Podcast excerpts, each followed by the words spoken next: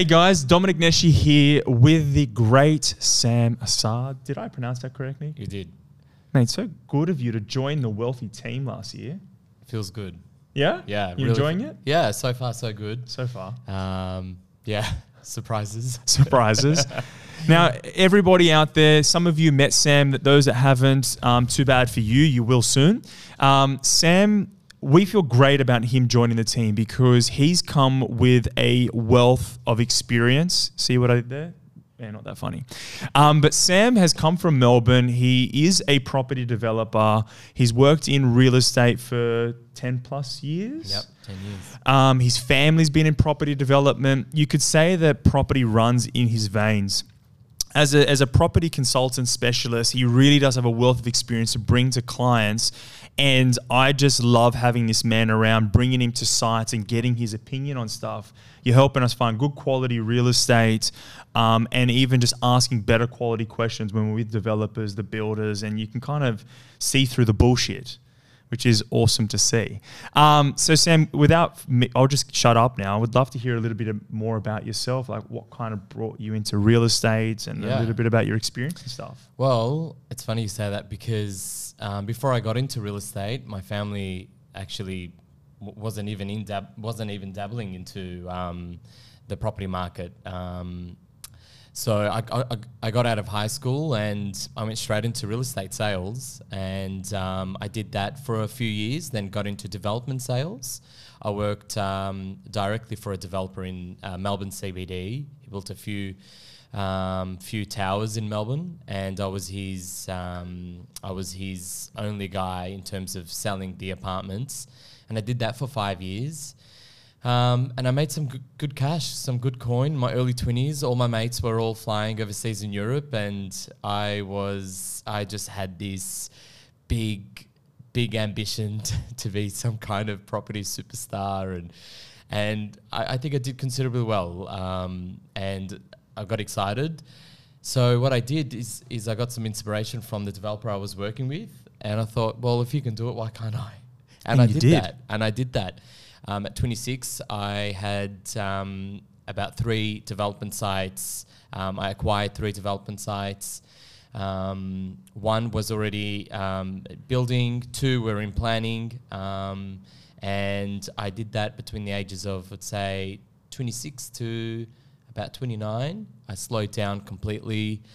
Um, I won, I, I won some and I lost some, I guess, along the way. And um, there was a lot of lessons learned being a developer. So, um, and yeah, it got me back into property sales. I think my my my um, original bread and butter, I would call it. And um, yeah, it's just I've been exposed to a lot in the property industry, from sales to acquisition to development to design to project management. Um, yeah, just an all rounder. Uh, uh, if you don't, yeah, it, yeah, I think just an all rounder. Um, Sam's pretty humble as well. He doesn't want to give too much away, I see, because you know he he's saying, you know, I slowed down wins and losses. I can say that there's more wins than losses because I can I've seen some of the properties that he has developed, and I can promise you they are beautiful. Yeah. And I'm looking at some of the designs of the stuff that you are doing now, currently. Yeah. And they're stunning, and they're not in shitty areas. They're in good areas in Melbourne. No, I was lucky enough um, to um, acquire these sites um, in, in, in the heat of the market, but it's still affordable, and there was still a lot of um, demand um, for for um, housing supply in those areas. Um, but Melbourne is is very different to Sydney when it comes to um, design, and I personally wanted to be involved into um, specific designs that that, that would um, that, that are not just the cookie cutter, just the builders range standard crap that we see here in Sydney. Sorry, but um, I wanted to be a part of d- designs that would, um, you know, that are that are that are that are forward thinking and, and and that are quite sustainable. That in five to ten years' time, you're still living in a in a in a an, in a trendy apartment, in an apartment whereby uh, things. Um, that have over evolved outside your apartment and that are still current. And um, that was one of my goals as, as a developer.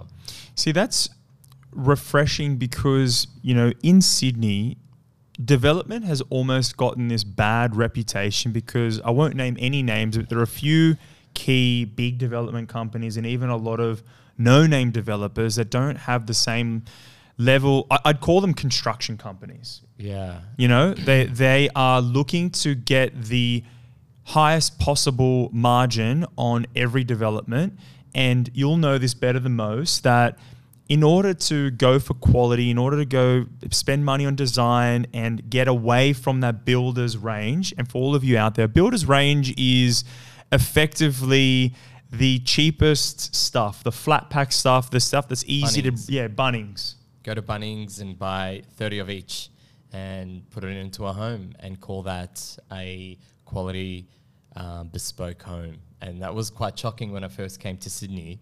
Um, you know, the, the guys here call me a Melbourne snob, but I think I've, I've, I, I know why. And I think I am biased because I am from Melbourne. Uh, but when I first moved to Sydney and I saw what was offered here in Sydney for a whole lot more, I honestly was so shocked. There, there was carpets in living rooms. He won't let it go. I couldn't believe it for new developments, carpets in living rooms, and they were nearly sold out. And I'm just like, what is going on? It's it's shocking. Um, and for anyone to think, then why am I in Sydney? Sydney's got some got some good beaches, and I moved up here for a good weather and, and change of scenery. But my money's still in Melbourne. Um, the the see see Sam's right. Sam's absolutely right. Um, the, to find quality, you've got to search really hard in Sydney. yeah, And you know, for let's just go and use a number. You know, if if we've got clients now and they're looking to spend six hundred and fifty thousand dollars hmm in Sydney, you're going to be buying a good quality investment if you're very careful. Um, but you're looking sort of 35 kilometers out of the CBD to get like a townhouse. If you're going to buy an apartment, you're going to get, you, you- you'll be closer to the CBD. But the quality is going to be maybe a couple steps above the builder's range if you've worked hard, done your research, and you've got the right people on your side. Okay. Now, in Melbourne, six hundred and fifty thousand dollars gets you what? can get you a house. You can get your house firstly. but in comparison, can get you an upmarket build, um, can get you quality that's really like really unmatched. DKO Architects. Yeah, and we're quite we're, we're there's a lot of brand awareness um, down in Melbourne. Not everyone, don't get me wrong. There's you know the Bazza and his Ute and um, Mario and you know and his dodgy bricklayers, etc., etc. But what I'm talking about is when you are buying in developments um, that are you know that are quite reputable, um, th- the quality is is competitive and developers want to be known for their quality and not because they know it's going to get sold. They want to be known uh, for the quality that they are providing. And 650,000 can get you something 10, 12 kilometers north of Melbourne CBD at high end quality. And guess what? Timber floors is not an upgrade option. No, timber floors is not an upgrade option. You know, uh, blinds should not be an upgrade option. yeah. Um, all inclusive should be the fucking standard. 10, 10 mil stone bench tops is not an upgrade option. Yeah, You know, exactly. it's a rip-off. And it's just the little things. I know these are the little things, and they don't—they might not make your investment, um, you know, returns any different. But for longevity and for for the sake of you know you having a long-standing investment that will last um, without costing you an arm and a leg, you know, in three, four, five years in cosmetic upgrades, um, I think Melbourne is a, is ahead. But Sydney is generally a first option for um, Overseas yeah, migration, For yeah. migration, it's usually a first option um, for um, people that want to be, you know, beachside. There are lifestyle factors that play into um, the value of properties here that Melbourne um, is is quite lacking. But it makes up for it in, in, in, in, different attributes. Melbourne's in, I mean, Sydney's interesting that we have geographical constraints. It's very difficult to develop here. There's certain supply side constraints that are in Sydney that Melbourne doesn't have. Yeah. I feel like Melbourne's a big sprawling city. Like the, the ripple goes north, Yeah. east, west, south. Like it goes everywhere. Yeah, it does. Whereas Sydney's very particular, and Sydney doesn't feel like one city. It feels like three or four yeah. cities. Yeah. Well, I always tell my clients, and when I am showing Melbourne property, it's it's very straightforward with Melbourne because Melbourne's quite centralized. You've got north, east, southwest, and that's it. You've obviously got your regional towns, but here in Sydney, there are a lot of different factors. You've got Melbourne, uh, sorry, Sydney CBD, then you've got Parramatta CBD, which I know now is receiving another two billion dollar upgrade of, of facelifts, and then you've got the regional towns that are trying trying to be self catered, and so I think when investing here, there's a lot to take into account to as opposed to Melbourne, which is a lot more simpler. You know, you know there is a, a ripple effect. You know, the ones in central are quite hot, and as you go further out, um, you know they. They, they they're cheaper and, and, and in time when they get hot you just go out to the, the suburbs afterwards. Um, that might be a problem for Melbourne in 20, 30 years' time, but for investors today, it's something to really take into consideration. And I'm, I'm a big believer, and I, I know, I know I'm, s- I'm sounding biased. There are definitely some really good investment opportunities here in Sydney, but I think Melbourne should be a front runner of an option if you've got, you know, that subpar of six to 700, seven to 800K, and you want to get some good value. Um, Yep, I agree. If you've got if you've got eight hundred thousand dollars, and certainly if you're using equity in an investment, you're not using your first home buyer's grant or anything, and, and you're in a Sydney-based investor. Yeah. Melbourne represents amazing opportunities Sure. because uh, uh, we're, we're working, we've worked on some sites where you're spending $700,000 and the amenity that you're getting, the quality, the design is on par to $3 million terraces here in Sydney. For I went and inspected a site just yesterday, a $5 million site. They're using same sort of fluted gra- glass treatments, same kind of like waterfall edge, like that kind of stuff that you're seeing at nearly $5 million terrace here Yeah. was being delivered in that Essendon site that we were working on. Yeah. Um, it's, it's still available, but in Melbourne. Um, so certainly from a quality standpoint, uh, I, I also believe that Melbourne. I think it's interesting, maybe just culturally, like people in Melbourne know what milk brand the barista is using and where the beans are come from and i think that that attention to detail maybe is translating into other parts maybe it's fashion conscious or as you said brand name conscious and if you're going to go spend $700000 you want to know that it's going to be For sure. For you know sure. a brand Look, or we, we are very cosmopolitan down there, and we're very we're we're, we're coffee snobs, and um, we've got a good cafe culture. We've got a good you know our fashion scene and our our our, our um, you know our alleyways, and there is just some really good um, cool attributes to Melbourne, and I feel that because of that culture, it translates into uh, reputable developers, you know, giving um, that kind of um, that matching that um, that trendiness into their developments. I mean, I know developers have got. You know, car wash stations. You know, co-working stations have got you know Dog wash washes bays. and, and and and now we've got electric car charging stations, click and collect, all in the basement of your new developments, and for a quarter of the body corporate. And if you were to get anything like this in Sydney, it's it's like worse than a mortgage payment. The, yeah, they've got theater rooms. They've got like um, virtual golfing. They've got like it's nuts. proper meeting rooms. And do, you know, and do you know what, Tom? Like developers don't need to go to that extent. they don't. and they don't have to spend that extra two, three, four million dollars in amenities, but they do, um, and they do because um, they want people. Th- there's competition down there, and they want people to, you know, to pick their um, home through them. Um, as opposed to Sydney, I feel they don't need to, and I feel like because they don't need to, They don't. the standard here in Sydney is that oh, it doesn't matter if it doesn't have that.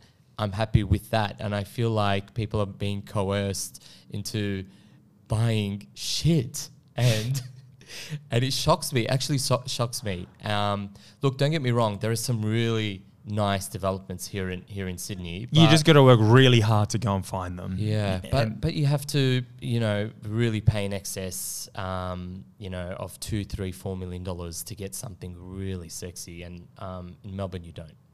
But the penthouse collection is is probably um, equivalent to a larger two, three bedroom option here in Sydney.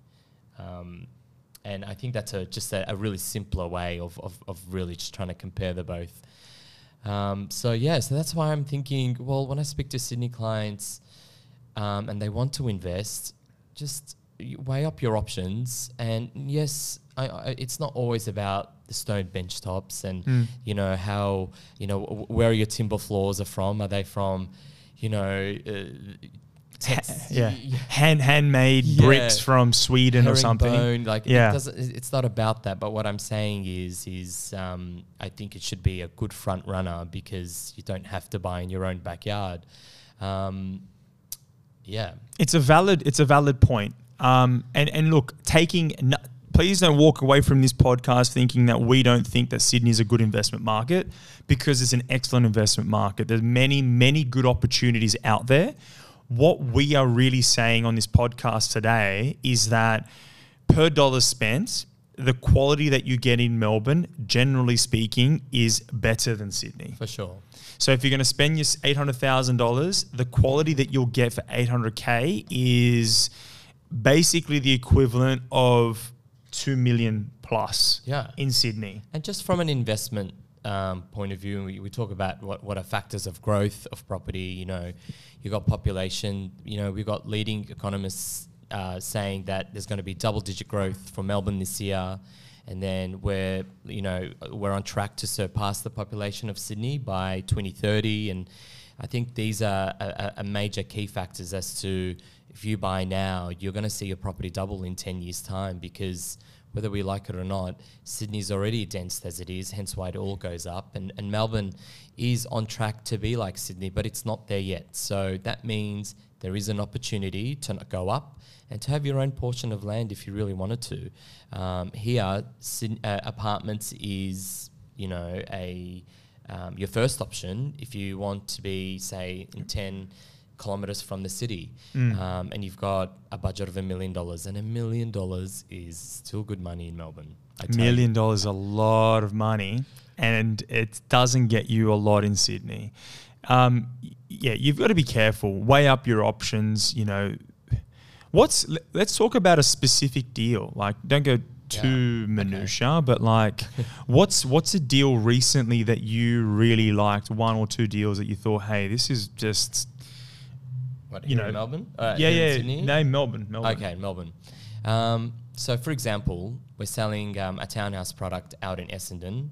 Um, and, and Essendon is classified as what we call Toorak of the West. And if, if anyone doesn't know Toorak, Toorak is uh, the most affluent um, uh, uh, suburb in Melbourne, equivalent to probably, say, a Vaucluse. Vaucluse, yeah. But Vaucluse is more expensive because of the water. But um, the Toorak of the West, for example, in Essendon, you can still buy two, three bedroom townhouses there of high end quality, um, subpar of 850,000 to 950,000, um, which is about six, seven kilometres out from the city. Now, Essendon is the halfway point between um, Melbourne CBD and Melbourne Airport. Now, if I was to do a comparison of something that, you know, of something for Sydney, I would say, let's just throw Lane Cove. I know Lane Cove is about 10 kilometres, but I wanted to find a townhouse to live in Lane Cove. Um, and I found a two bedroom townhouse, same spec, for about 2.2, 2.3 million dollars. Mm. Now, I know Lane Cove has got its you know own merits, but just for you know um, you know apples and oranges' sake, um, why would you not go closer to the CBD from an investment standpoint um, and get you know the same qual- same quality in an established area in an area whereby the median price average is 1.6 million dollars but you're buying at 850 900 so there's room to grow there Can I add to that? So for f- just as a, a reference point, the median is 1.6, but there are many, many houses being sold in that area where they're five, six, seven, 10, 20 million Yeah. estates in Essendon. Similar to similar to Lane Cove, there's multi-million dollar houses. Yeah. So you can have um, at the end of your street a ten million dollar house, and then you know a development like ones that we're doing. You've got a eight hundred and fifty thousand dollar terrace, which is outstanding decked out as good as you can possibly ask for Yeah. from a, a, a underground basement. Um, I said earlier, like uh, bricks, handmade bricks from Denmark. I think it is like Mm. ridiculous levels uh, quality. and again they don't have to import bricks from Denmark No. but they do and it's part of their uh, it's part of their um, Legacy, their yeah, and it's part of the appeal of, of the development and homeowners. I was saying to the team, you know, everyone watches the block these days, and people are getting picky, and people there's there's some buyer awareness out there, and um, people want to know that what they live in is something of of worth, and and Melbourne at times, most times with reputable developers, live up to that. Um, and if not, um, there's going to be other private guys, and they'll make them redundant. You know, if they don't keep up that that kind of quality. So Well, it's people like you, like the, the average. Not to say no name, but you haven't create. You didn't create a brand as a developer, No.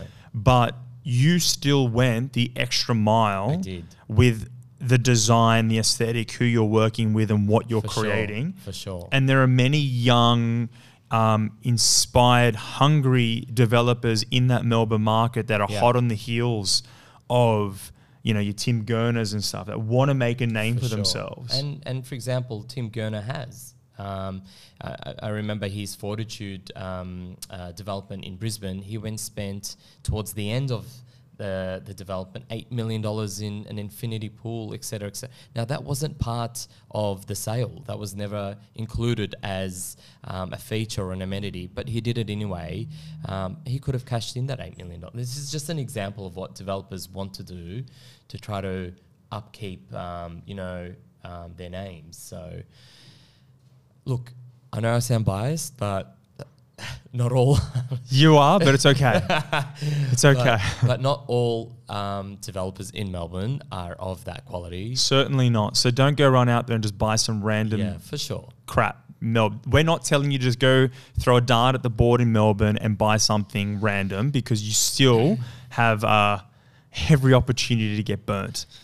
Um, you know, we're doing a lot of work and research. Sam is a developer. He knows what it takes to get it done. So when we're qualifying stock or uh, uh, real estate, apartments, townhouses, houses, a guy that's physically paid checks, ordered, you know, um, materials and lodged uh, plans with council Yeah. is qualifying that before making that as a recommendation. So I don't know what more you could ask for as a For client. Sure, for sure. And uh, on, on an honest note, um, w- when I said before I, I won some and I lost some, there's instances where I've lodged to council and it took me, you know, a year and a half to two years for an approval, which ate away, you know, um, my time and, you know, it, you know, cash in the account and there was there was a lot of lessons learned. Um, I went too hard too quick, and I wanted to be something. And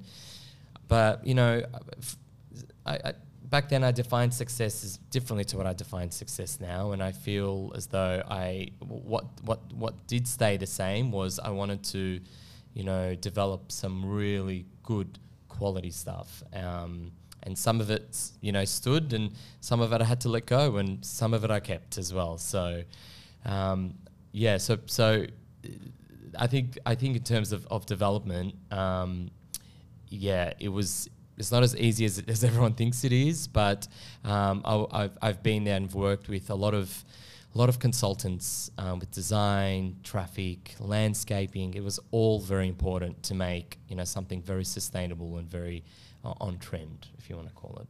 Yeah, and and look, I, I don't want to harp on about it because you know you and I could sit and just talk about development yeah. all day, but you've got you and I've got some things to do. So, look, thank you for sharing your story. I hope to have you more on the podcast, and it's uh, it's so good seeing you and, and, and watching you talk to clients and the wisdom that you're giving them has come at no small expense to you personally. For sure.